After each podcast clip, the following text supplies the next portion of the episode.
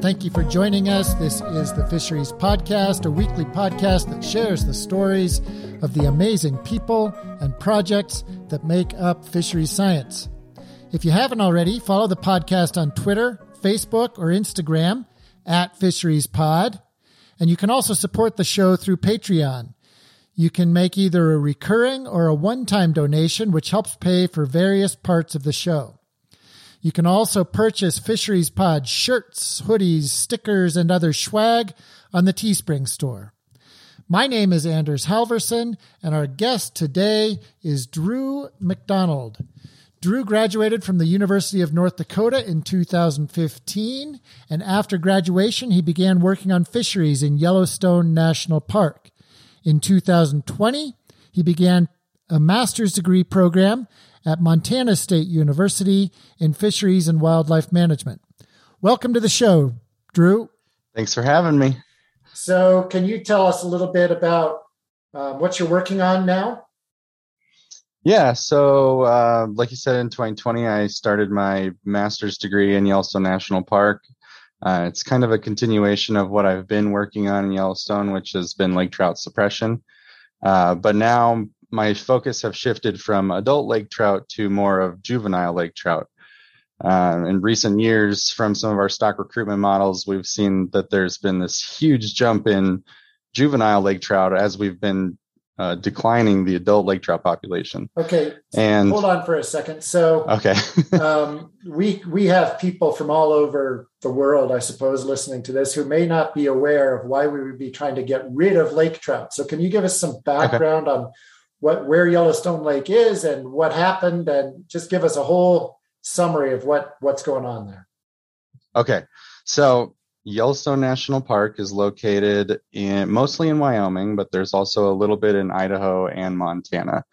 Uh, Yellowstone Lake is basically directly in the center of Yellowstone National Park, and the native species in Yellowstone Lake were traditional or originally were Yellowstone cutthroat trout and long-nosed dace.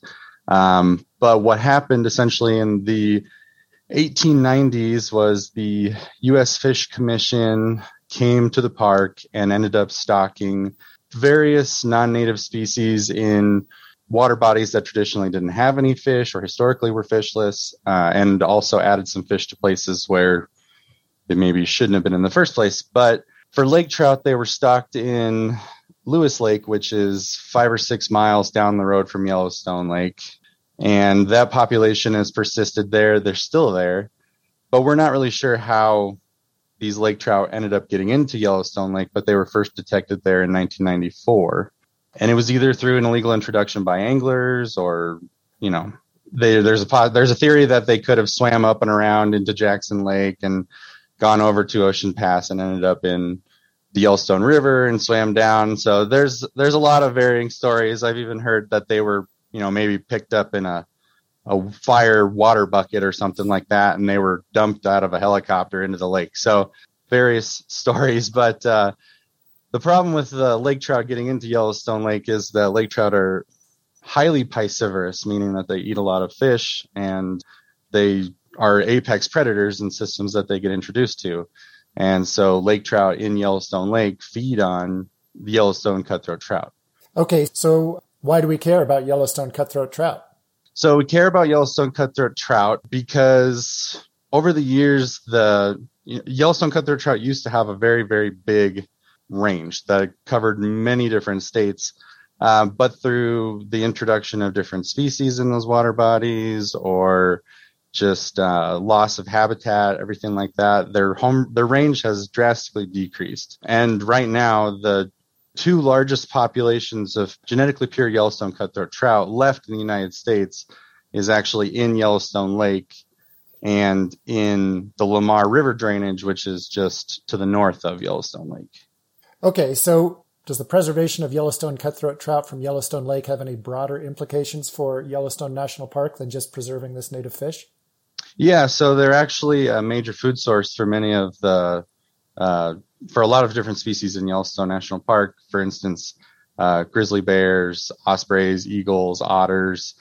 They they used to be a primary food source, but ever since they started to decline, there hasn't been as much of that nutrient there for those animals to feed on. So there's kind of been some weird cascading effects that have happened because we've lost so many uh, Yellowstone cutthroat trout, and they're also not able to take those nutrients now up into the spawning tributaries, and they can't be fed on, and they they're not laying eggs or any of the other stuff up there. So there's just not that nutrient transfer anymore between the lake to the tributaries and then into the park. It's pretty amazing how a couple of lake trout can have cascading effects throughout the ecosystem, huh? Yeah, everything is way more connected than we think. So, how big of a crash in the Yellowstone cutthroat population was there when these lake trout were introduced? Well, there's always the the old papers and and uh, people's accounts of how many fish used to be there, and it's you know I used to be able to walk across their back to get across from this one side of the stream to the other, but I at one point the population was upwards of eighty thousand fish going up into the spawning tributaries, which is kind of what we used as a metric to determine how many fish were there. So Clear Creek, which is one of our major spawning tributaries, they had seen somewhere upwards of 80,000 fish going up there. And then in, uh, trying to remember the year specifically, but in the later, I want to say it was like 2010 or something like that, maybe earlier than that, but it was, you know, I think they saw 460 Yellowstone cutthroat trout go up wow. there. Wow. So it has been a substantial crash. Yeah, that's amazing. Okay, so here we have this problem. So now, um, what did what have we been doing about it, and what are we doing about it?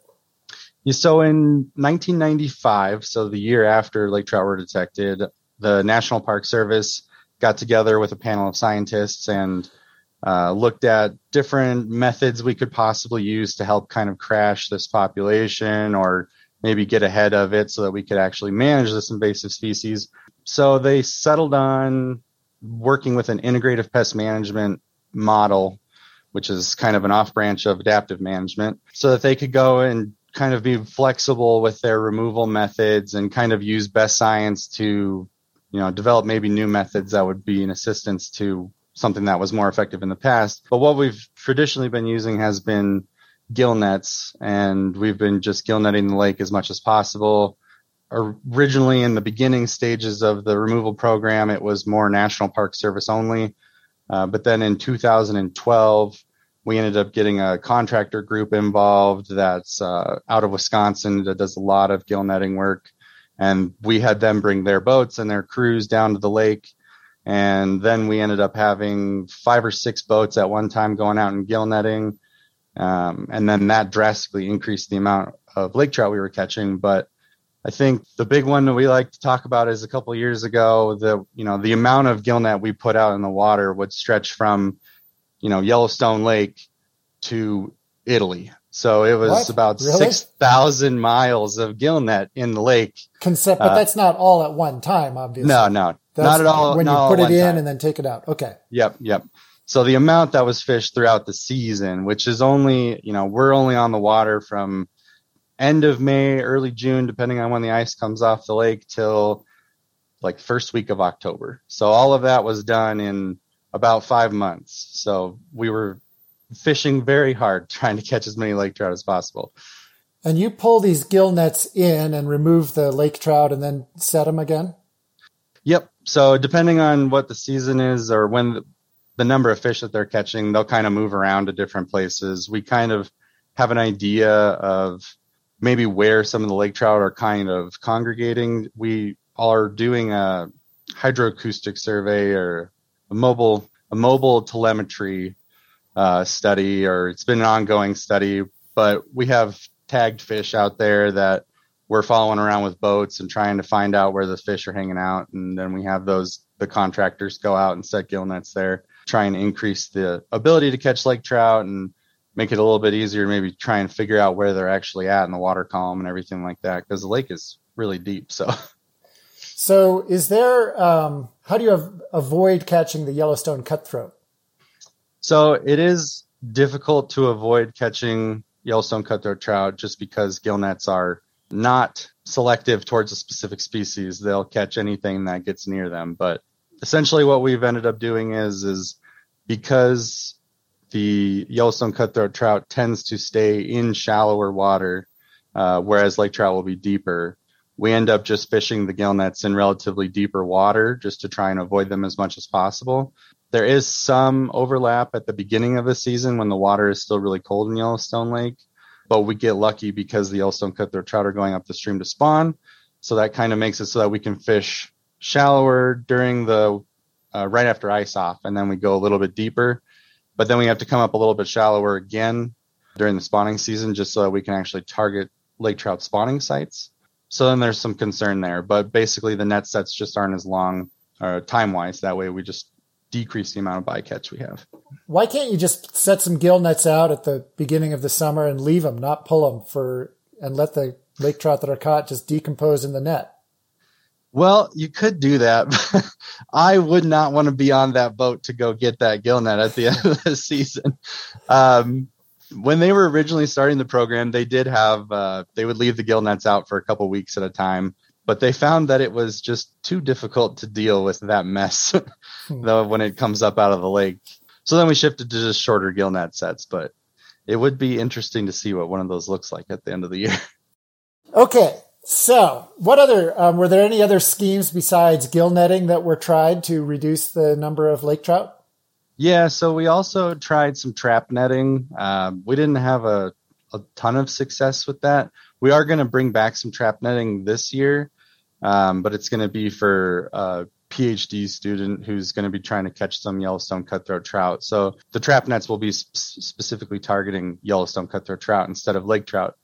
But we've kind of shifted focus maybe away from, or yeah, trying to develop maybe new ways to get rid of adult lake trout and have kind of started implementing some new methods to try and decrease the number of embryos or try and have an impact on the embryos of lake trout just because you know we're decreasing so much of the adults and they're becoming so difficult to find now. I mean we're still removing you know upwards of 300,000 lake trout a year but the adult population is crashing but we're still seeing this huge surge in juveniles so we're trying to figure out ways to level off their survival or try and make it so that they can't make it to older ages where we have to, you know, try and catch them later. So originally we started using the carcasses from adults and started distributing those onto some of the spawning sites to try and decrease the dissolved oxygen content on those spawning sites. Hmm. Um, but then we realized that by doing that, we might not have a sustainable suppression method because if we remove all the adult lake trout, we won't be able to spread their carcasses on the spawning sites. So then we ended up coming up with carcass analog pellets, which are a soy based pellet that kind of mimics the same thing that we were seeing from the carcasses. And essentially, we just lower the dissolved oxygen there, and then we just lower it to a level where it's unsustainable for embryos to survive. Oh, fascinating. And is that working? So it worked in the trials we've done, and we've only been able to do a couple large scale applications. Uh, it's kind of limited right now because we have to fly everything in with a helicopter and we have to get a bunch of equipment ready to go for it. Um, just because going out there with the number of pellets that we're applying, if we were to do that on a boat, we would need a way bigger boat. So, how the, big are these spawning areas that we're talking about? They're not big. Uh, the biggest one that we, I think, have is like maybe an acre. Uh, but the one we've been treating is only 0.3 acres. But we're going out there and we're dumping 40,000 pounds of these carcass analog pellets on it. So it still requires a lot of pellets. no, even if the spawning site is relatively small, but yeah, it's it's wild to think that the population has been sustaining itself even though we've been removing this many fish annually. And you know right now we only know of 14 spawning sites in total and it it's not that much area at all. So it's kind of interesting that they're still going. Yeah it's amazing. It says something. Okay so what about you? What's your research so my research now is um, i'm trying to figure out if there's any sort of complementary method that I can come up with that would kind of help decrease the survival of juvenile lake trout. So normally when we go and gill net lake trout, we don't start catching them until they're about age two. That's when they first recruit to our suppression program. And then we also have the embryo suppression. But there's you know a couple years there where we're not really doing anything. The fish are kind of just doing whatever they want. And we don't know where they're going. There's actually we don't have a lot of information on the juvenile lake trout population in the lake just because they're so hard to find. So uh, originally my project started off as kind of trying to test the efficacy of using uh, benthic trawl as a a method to capture and try and locate some of these juvenile lake trout. So we're talking like 20 millimeter fish all the way up to like maybe like 150 millimeter fish. So like okay. trying to find those real small fish. But you know, we ran into complications with the trawl and we weren't having super good luck. And it's it's really hard to trawl in Yellowstone Lake actually, just because of all the volcanic rock down there. Hmm. A lot of vegetation too. Spend a lot of time sorting through vegetation. So now it's kind of we've started implementing what we were calling micro mesh gill nets. And I've seen other people have used these before, but maybe not necessarily for lake trout suppression. But essentially, it's I've got three different mesh sizes that I'm using. It's quarter inch bar measure mesh, so very very small, half inch, and then three quarter inch. So basically, I'm going out now and going to the same sites I was before, but trying to use these gill nets as a method of capturing these juvenile fish, and seeing if the Park Service could maybe add on this new method to maybe suppress these juveniles a little bit more just because the the reason why people or why we think they're actually persisting so well is because the survival rate for juveniles in Yellowstone Lake might actually be like four to six times higher in Yellowstone Lake than it is in their native range.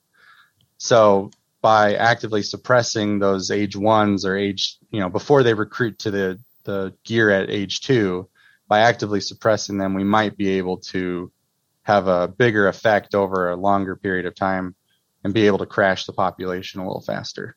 Why is why is the survival so much better in Yellowstone Lake? So Yellowstone Lake doesn't have any uh, natural predators to Yellowstone or to lake trout. So basically, you know, we don't have any embryo predators that would feed on any of their eggs. We don't have any you know, there's no lamprey, anything like that that would traditionally or that feed on them in the Great Lakes or mm-hmm. attack them.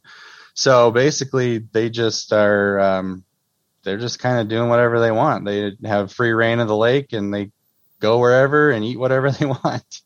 Sounds good. Sounds like fun to be a lake trout. So, what's the goal here? The end goal, well, for my project is hopefully I come up with an actual way that works to suppress the lake trout. But the end goal of the, the lake trout suppression program is to try and get the lake trout population down to a manageable level of fish. And right now that's still open to debate on what manageable level means. You know, originally we had said it would be like a benchmark around 100,000 individuals past a certain age. And I don't specifically remember what that was because uh, things have changed so much. But you know, we're looking at is that actually a sustainable number or you know, do we need to change our benchmarks a little bit? You know, now it's just trying to get rid of as many as possible as quickly as possible in order to get rid of some of these adults that are feeding on Yellowstone cutthroat trout. So hopefully in the next couple years we'll see there there might actually be like a number that is the the goal. But eradication is not nobody thinks that that is possible. Well, right now, what we're saying is it's not possible. I wouldn't say that anything isn't possible, but um, yeah, right now, just the way everything is in the lake, and you know, bar from kind of destroying some of the habitat in the lake, it's kind of going to be that they'll persist at low numbers or as low as we can make them without spending a couple million dollars every year trying to get rid of them. So, well, yeah, how much is it costing now to do all of this? So it's around 1.5 million dollars annually to just do lake trout suppression in Yellowstone Lake. Wow. Okay. So back to an earlier question. I, I keep thinking of all these ideas about how to go about this. I seem to recall 15 or 20 years ago, they were talking about some sort of electrical method on the spawning sites for the lake trout. Do you know anything about that? Yeah, actually, um, so the, it was called the electroshocking grid. I actually got mm-hmm. to see it in action a couple times. It was semi-effective, but the problem is, is the conductivity. So what? tell us what it, what was it going to do? Oh yeah. So it was um I don't even know how to describe the dimensions. It was like 20 feet long and 20 feet wide. We had it strapped to the back of a boat with ratchet straps. it was uh, it's very difficult to maneuver around, but you would essentially take this grid that had a bunch of nodes that were dangling around in the middle of it, and you would lay it down on the spawning substrate, and then you would blast it with a huge amount of electricity. And it was fairly effective, but the problem is is that it was having a hard time penetrating the electricity into the rocky substrate. So they were finding that it could only maybe go, you know, a couple centimeters away from the node actually, just because the conductivity in Yellowstone Lake is so low. Mm-hmm. So we ran into issues with that. We also tried a gold suction dredge, um, trying to use that to vacuum up embryos around but yeah, using a six inch pipe in a 300,000 hectare lake trying to vacuum up lake trout embryos was pretty difficult. I'm trying to remember what other things we've tried. There's been tons of crazy stuff. We tried doing some sedimentation actually using one of those dredges. We would suck up the sand from one site off of one of the spawning sites and then blast it back onto the spawning site. And there was some it, it kind of worked but it, it also had its complications it took a long time to actually move that much sediment from one spot to the other and i think there were also some complications maybe with the environmental assessment uh, just because we were moving so much dirt around but mm-hmm. uh, large large scale i don't know if it would be able to work in some of the other sites because they're uh, a lot deeper and the the dirt is way further away so unless we had a barge maybe we could make it work So I think you should talk to the guy I was talking to on my last fisheries podcast, Paul Bzonek. So he has been working with non-physical fish deterrence. So trying to keep carp from entering various ecosystems in the Great Lakes. And he's got all sorts of cool stories about speakers that he plays Metallica over underwater and flashing lights, air yeah, bubbles. I actually, I actually just listened to his podcast before, before we started um, yeah, that was that was pretty cool. I actually did look into if there was a way to maybe use some of the like sound equipment or something like that to maybe deter lake trout or maybe like just push them into one spot so we could right. just gill net them. right, exactly. What about surrounding the spawning areas with some a Metallica concert? That would be, be awesome. Yeah, I'm sure. I'm sure we could have a lot of people actually show up for a concert. yeah, exactly. Okay. So one other question, the, um, I've forgotten what you called them, but the pellets that you're dropping to try to reduce the DO on the spawning sites, um, is that, are there concerns about introducing that big of a source of nutrients into the lake from an ecological perspective? Yeah. So the carcass analog pellets are kind of, they're still in their, I guess I would call it their late infancy of trying to figure out what the best option is. And there have been some concerns about either you know the overabundance of nutrients or the possible introduction of you know a, a large amount of soy into uh, the population or you know around these fish because you might actually end up in some circumstances you know there's been research that shows you can actually change the sex of a fish through the introduction of phytoestrogens which you know there's quite a bit in those pellets. But yeah we we do go out and we do monitor the sites after we do the applications. And one of the things that's been good is is you know after I think it's about two or three weeks, everything kind of dissipates from the site, so it doesn't necessarily stay localized. I think that if we were to actually start doing the carcass analog pellet treatment every year on all 14 of the spawning sites, I think then then there might be cause for concern to actually maybe look more in depth into mm-hmm. what is happening nutrient wise. But currently, right now in Yellowstone Lake, there isn't a huge nutrient input, so we feel that it's probably okay with just one site. But yeah, if we step it up, we're going to have to definitely take a look at that kind of stuff. Okay, so your days, um, you spend most of your days on the lake in the summertime. Every day on the water. Doesn't sound all bad. It's not horrible. I, I can't complain about it too much. and then in the winter, you're sitting in front of the computer like everybody else? Pretty much, yeah. Yeah, it used to be before I before I started grad school, I was up there in our office in Mammoth, either cutting otoliths and aging fish or going through and getting everything ready to order for the coming field season and going out and doing talks and all other stuff. So, yep, but pretty much in front of a computer now. yep, I know how that goes. Okay, well, thank you, Drew. I would say we've gotten through the easy part of the interview and now we're at the tough part of the interview. Okay. Are you ready for the five questions? I'm ready. Okay. So, what is your favorite fish? Okay, so this is a tough question because I feel like I have multiple favorite fishes. I'm slightly biased that I do. I really, really like Yellowstone cutthroat trout. Mm-hmm. Uh, but I think you know biased because I have to work with them a lot. but yeah, I also think, fish. oh yeah, they're beautiful. They're mm-hmm. they're fun to fish for, everything like that. But I also really, really think that anglerfish are really cool. Those are cool. I can't say I've ever actually seen one. Have you ever actually seen one?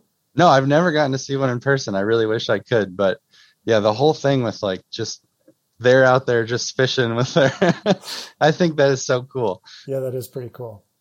And then if you read about isn't it the anglerfish that have the bizarre sexual system where yeah. the male just basically attaches to the female and melts into her and becomes yeah. a part of her body?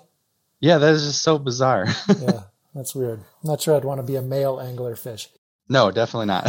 Okay, what is your favorite memory from your career so far? So I have a lot of good memories from working in Yellowstone National Park. I think probably my favorite memory goes to a couple years ago. I ended up going around a bunch of different lakes in Yellowstone and in Jackson Lake, which is just south and near Jackson in Wyoming. And uh, I went out and collected genetics from lake trout in the it was, it was Jackson Lake, Lewis Lake, Heart Lake, Yellowstone Lake. That might have been it but I got to go out there and do all these different surveys and gillnet fish in different areas I've never been to before for sampling. And then I got to do night gill netting on Jackson Lake for these enormous lake trout because they have a trophy lake trout fishery there. And I think we pulled up like three or four 30 plus inch lake trout that night while we were out there. But yeah, it was just awesome to go out and do that. Okay. What is your dream job or location? So dream job uh, I would like to stay working with native species and doing native species conservation. I'm pretty open to any species. I don't, I'm I'm not biased towards any fish, but as far as where I would wouldn't mind living, I'm I'm pretty open to that also because as a kid, I my family moved us all over the place, so I've seen both coasts and everything in between. So it's been I would I wouldn't mind staying in the Intermountain West, but I have no opposition to going back any other place either. So okay, if money was not an issue, what is one project that you would like to work on?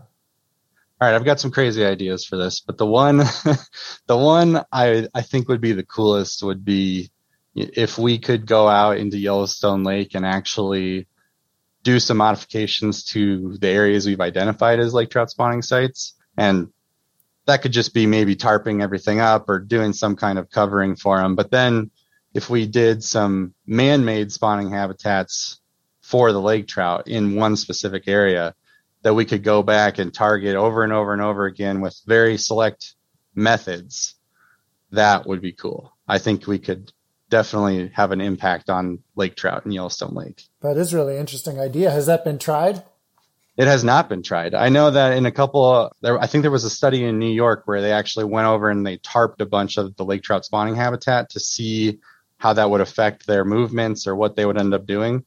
Uh, and they ended up going to man-made structures within like a year right away.